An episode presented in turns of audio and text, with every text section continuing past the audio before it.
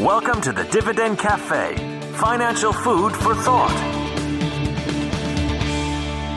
Hello and welcome to the final Dividend Cafe podcast of uh, two thousand nineteen. The reason being that next week at this time, it's going to be Christmas, and in the couple of days after Christmas, I'll still be celebrating with my family and you'll still be celebrating with yours. And so no, it doesn't matter if I'm talking or not, no one will be listening. And, and so I think that we're going to take next week off, and then going into the new year, of course, that final week will start as twenty nineteen, but it'll end as twenty twenty, as New Year's Day will take place on that Wednesday. And so this will be the final podcast of the year, but we're going to cover a lot today, so buckle up.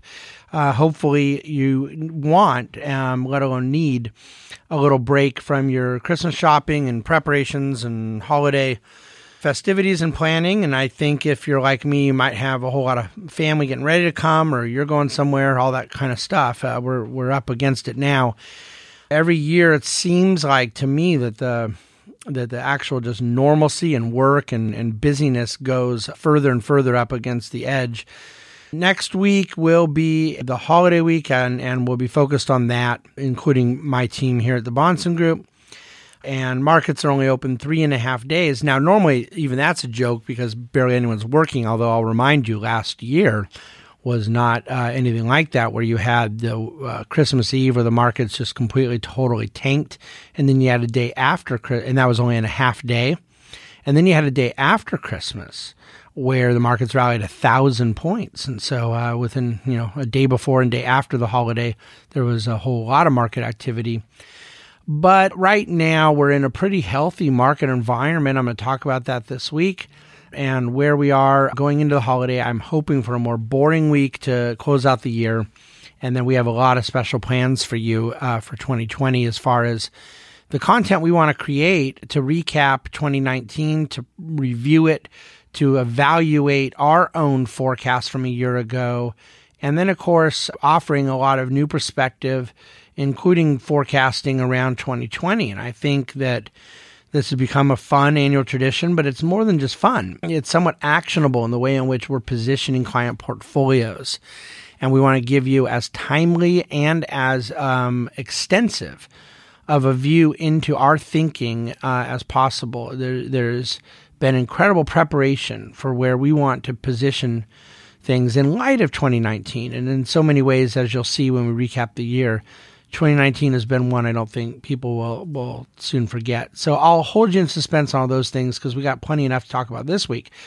As you can tell from the special podcast we had to do on Monday after last week's normal Dividend Cafe, that special podcast being necessitated by the incredible domino effect of news out of the China, phase one China trade deal being verbally announced by both sides, the uh, British election results and what that means to Brexit. I'm going to be talking more about that here today.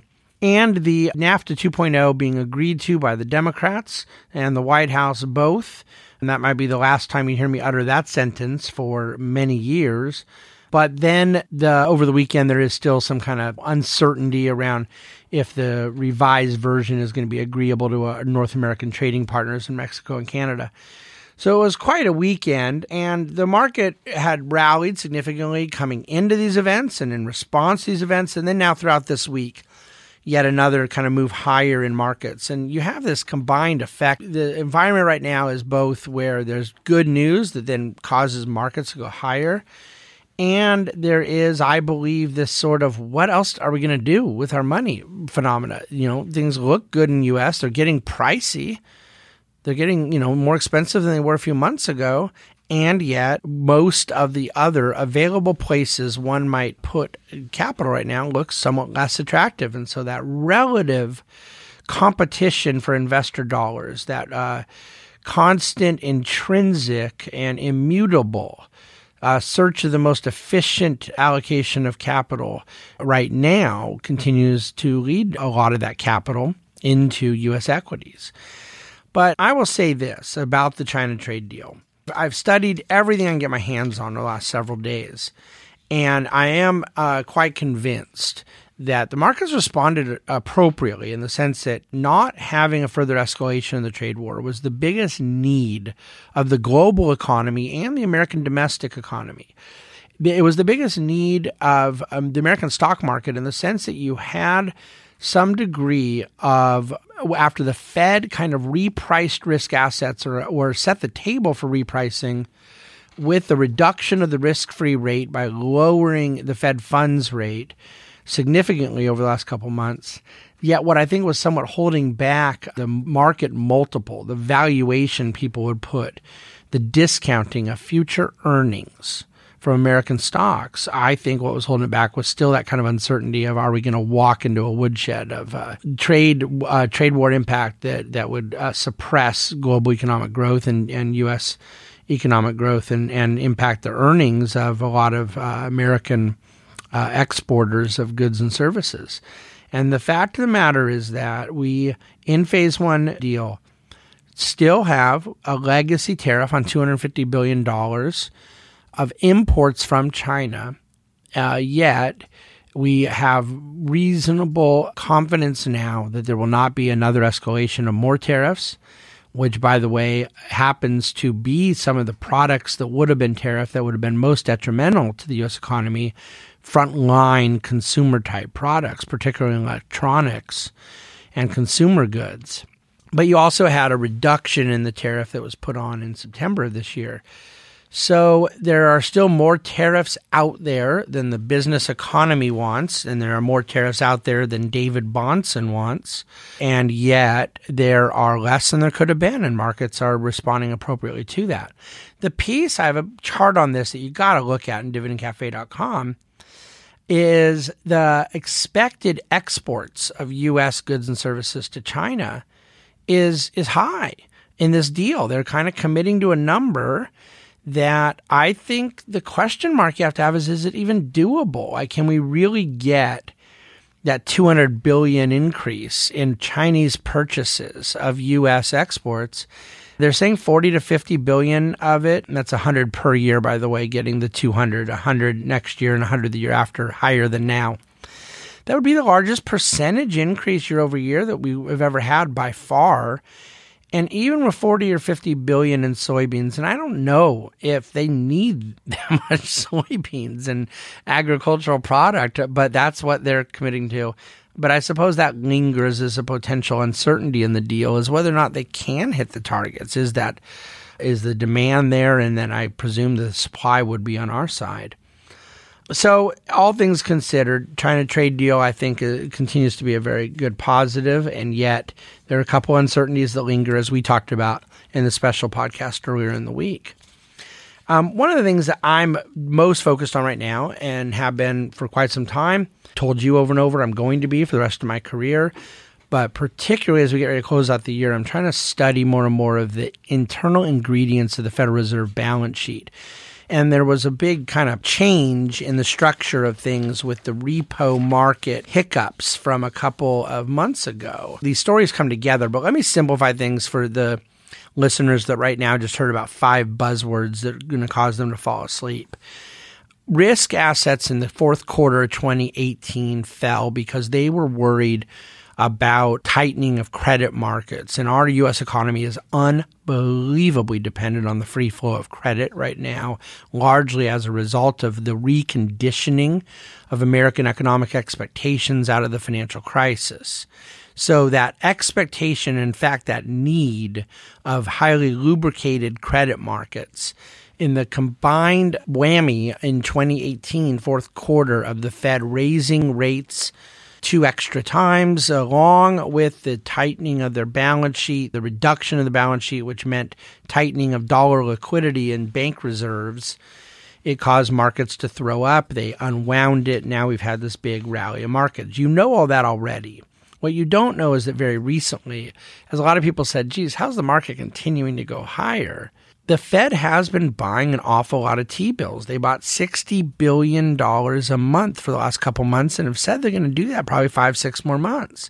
Now, their motive here is not Q E. Q, you remember quantitative easing one through three, they were buying a lot of bonds in the longer end of the curve, shorter too. There was a thing called Operation Twist where they sort of twisted around the maturity profile of the bonds they were buying. But that was largely to manipulate the longer dated um the yields, the, the longer-term cost of borrowing. And what you have now was that they, first of all, substantially uninverted the yield curve, okay? The three-month T-bill right now is almost half a percentage point lower than the ten-year. And because rates are all so low, the difference between one point five and one point nine percent is a lot. As a percentage, a forty basis point spread is a thirty-three percent move higher from the ninety-day to the to the ten-year. On an absolute basis, half a percentage point isn't very much, but thirty-three percent move, uh, thirty-three percent differential is substantial. But that's all up against where we were in just September and August, uh, inverted. The ten-year was actually a lower yield than ninety-day. So look, I, I said then, and I stand by it now with even greater confidence, I don't believe that that inverted yield curve was a foreshadowing of recession. I understand that oftentimes an uh, inverted yield curve is meant a recession was coming later, but I don't think that this was causative. And in this case, it may not even prove to be correlative, because the fact of the matter is that you had the unbelievable buying volume of U S Treasuries forcing yields lower because of global bond yields, and you had the Fed having manipulated what they were doing in the yield curve for so long. Their removal from the process in the short end of the curve caused the short-term rates to go higher. Now they're back in. They're buying short-dated bonds, and guess what? All of a sudden, the yield curve is normalized. I'm not in defense of the Fed re-intervening. I'm simply pointing out that when you intervene and then stop intervening, the stopping of intervening becomes an intervention. It becomes distortive to what you were previously intervening in. It's why the Shakespearean line of don't, you know, when you first practice to deceive, um, you make a tangled mess when you first practice to intervene, but then that leads to domino effect, and that's what took place. And that's where we are now. The Fed is buying sixty billion dollars a month, and that's really focused on technical factors that were more environmental. In a, a few months ago, Treasury had, had sucked out a lot of liquidity from the system for various technical reasons and, and timing issues, but uh, the Fed quickly realized we do not have the amount of excess bank reserves we thought we did and ready access to dollars, because so many of these banks, and to fund government deficits, are holding on to greater amount of treasuries. So you have this greater amount of collateral, and, and that reduced the amount of of liquidity that could come from the collateral in the form of actual dollars. I hope you understand what I'm saying. So as a general rule of thumb, whether you think it's good or bad, it happens to be maybe sometimes short-term good and usually long-term bad. But regardless of applying any kind of conclusion around it, just simply describing the environment in which we're in, it's very clear to me that markets will have a hard time going down when we are amping up liquidity, when we're amping up credit markets. And that's sort of what's going on right now. And markets will have a very hard time staying up when and if that reverses. I don't know how it can't at some point reverse, but there, that could go on for a very, very, very long time. So I would pay a lot of attention to the stories of what's taking place with Fed interventions in the yield curve. I, my own forecast is that they're not likely to stop anytime soon, continuing to buy on the short end of the curve. And what that means is that short-term rates stay lower, and that enables greater amount of excess reserves to build up in the banking system. A lot of people in my world call it non-Q E Q E. I think that's a reasonably fair and not altogether inaccurate description of what's going on. I don't want to call it straight Q E because it is different, but it has a very similar effect to Q E in that it does raise their balance sheet, and it does put more liquidity in the system, which ends up being a boost for risk assets, for risk asset valuations. So more on that in Dividend Cafe this week if you're in the mood to read about it. Uh, we'll move on to some politics. I'm going to talk Brexit and, and go from there. Listen, the budget that passed this week is an atrocity. I, I, I guess you could call it a political story. It's one point four trillion dollars of spending. From an economic standpoint, There's this massive amount of excess debt that has to get issued, either treasury bonds or treasury bills, depending on the maturity. And uh, the primary dealers then uh, acquire those. Of course, there's a lot of foreign buyers as well. And that becomes an asset to the entity, but it becomes a liability to the government, right, to the taxpayers. The, gov- the government owes that money. And so you end up basically, uh, as I talked about earlier, the liquidity factor. We look at as taxpayers at the government spending a whole lot of money. There's more debt being issued. All that's true enough. But the way it actually gets financed matters. The way it gets financed is that their bonds are generated. That adds to the debt of the government. But it then creates an asset on the balance sheet. But then that asset has to be bought with dollars so that they go out-of-pocket dollars unless there are additional reserves being built up in the banking system. So that's where the budget level Um, of activity ties into the prior conversation about Fed activity, Treasury operations, and overall liquidity. They're boring topics to a lot of people, but I'm telling you, it is making a tremendous difference in the way things are priced in the overall economy. And so uh, the budget story this week has that kind of economic and financial technical ramification to it, in addition to the politics of the fact that, you know, both parties love to spend money. So let me move on to Brexit quickly. I have a very lengthy write-up in Dividend Cafe this week, and just bullet point by bullet point, the history of how we got here. I don't think a lot of people remember. It was Prime Minister at the time, David Cameron, who was running for re-election, who promised a referendum. Uh, he was not a pro-Brexit guy, but there was a movement of independents that wanted this opportunity to exit the European Union. And he stated, okay, well, I'm not running pro-Brexit, but what I'm running in twenty thirteen is, if you elect me, I'll put a referendum up. And I think he certainly thought it was going to fail, but he thought he'd honor the will of the British people by putting a referendum on a ballot. Uh, of course, that, that referendum got on the ballot in twenty sixteen, and it shocked the world by passing. And to make two and a half years of activity go very quickly, David Cameron resigned immediately after Brexit passed uh, as a rejection of his leadership. And Theresa May became prime minister, pretty much tasked with an orderly exit from, from the European Union in line with the will of the British people. Try as she may, no pun intended, she was unable to perform. And um, you ended up with Boris Johnson as prime minister earlier this year, who ran on a uh, promise to do a no-deal Brexit if he had to.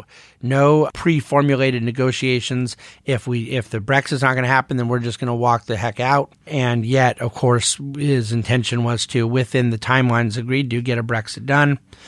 He got to the point of an arrangement with the European Union. There was support in Parliament, but not enough support on the timeline that had been set.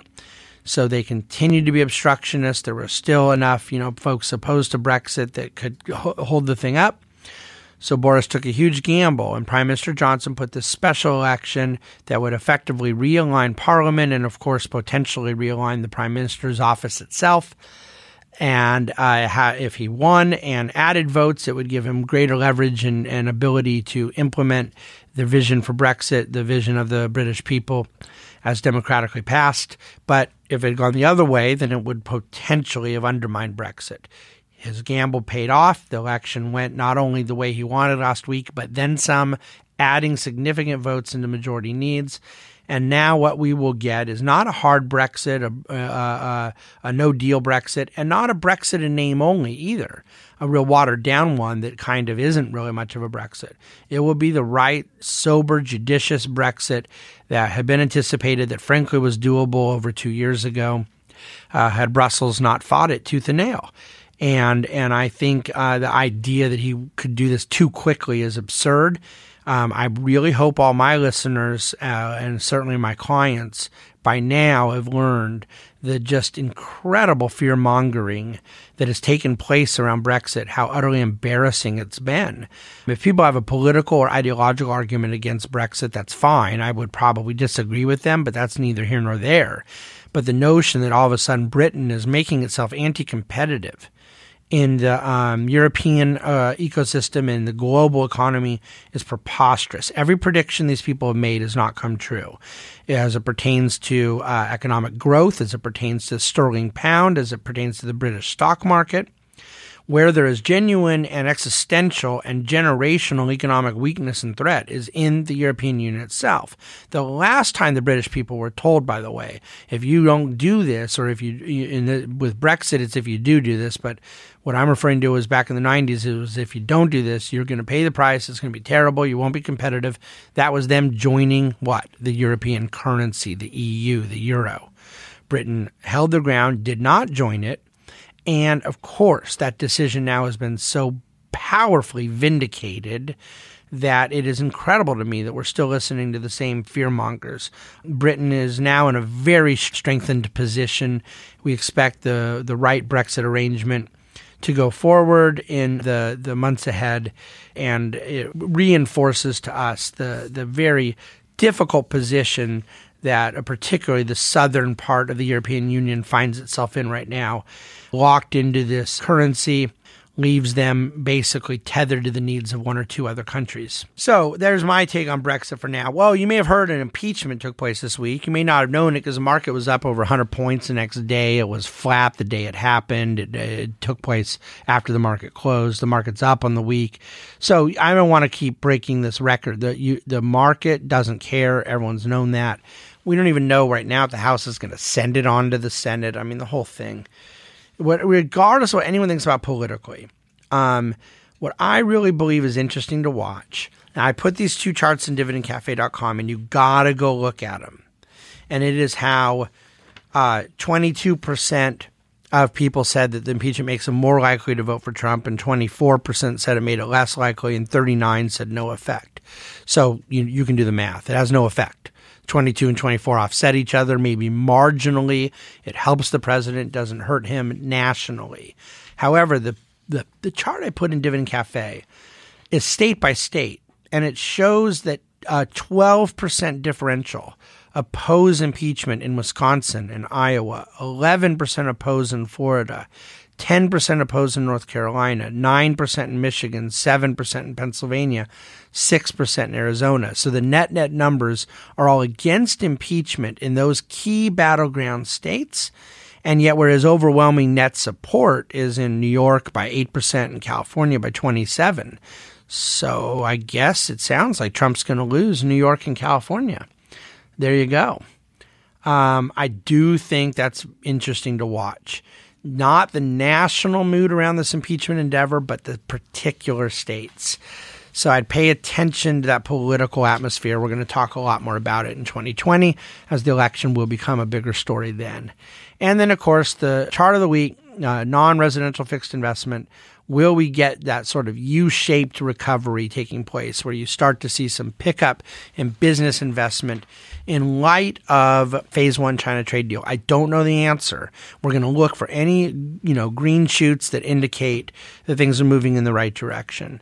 But overall, the economy right now is very strong in the United States, particularly in employment market and wages. The business economy has not been, but we have reason to hope and believe that it could have seen its worst times in the second and third quarter of this year, and you could start to get some recovery in that non-residential fixed investment uh, silo of G D P, of economic growth. If that takes place, then I think you get an extension in uh, this economic uh, expansion.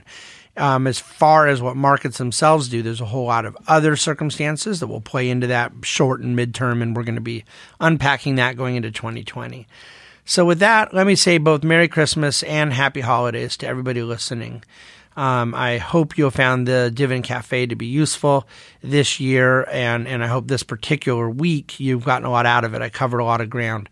I very much solicit your feedback, your input. I ask you for reviews and stars and ratings and shares and all those kind of things. And we will, if you do so, we will send you a copy of my new book on Elizabeth Warren. If you will just send us a copy that you did a review, we, as a little gift to you, we'll send a copy of that book as it comes out here in the next couple of weeks. Thanks so much for listening to the Dividend Cafe, and we uh, wish you and yours a wonderful holiday season and the very merriest of Christmases. Take care. Thank you for listening to the Dividend Cafe, financial food for thought. The Bahnsen Group is registered with Hightower Securities L L C, member of FINRA and S I P C, and with Hightower Advisors L L C, a registered investment advisor of the S E C. Securities are offered through Hightower Securities L L C. Advisory services are offered through Hightower Advisors L L C. This is not an offer to buy or sell securities. No investment process is free of risk, and there is no guarantee that the investment process or the investment opportunities referenced herein will be profitable. Past performance is not indicative of current or future performance and is not a guarantee. The investment opportunities referenced herein may not be suitable for all investors. All data and information referenced herein are from sources believed to be reliable. Any opinion, news, research, analyses, prices, or other information contained in this research is provided as general market commentary. It does not constitute investment advice. The team at Hightower should not be in any way liable for claims and make no express or implied representations or warranties as to the accuracy or completeness of the data and other information, or for statements or errors contained in or omissions from the obtained data and information referenced herein. The data and information are provided as of the date referenced. Such data and information are subject to change without notice. This document was created for informational purposes only. The opinions expressed are solely those of the team and do not represent those of Hightower Advisors L L C or any of its affiliates.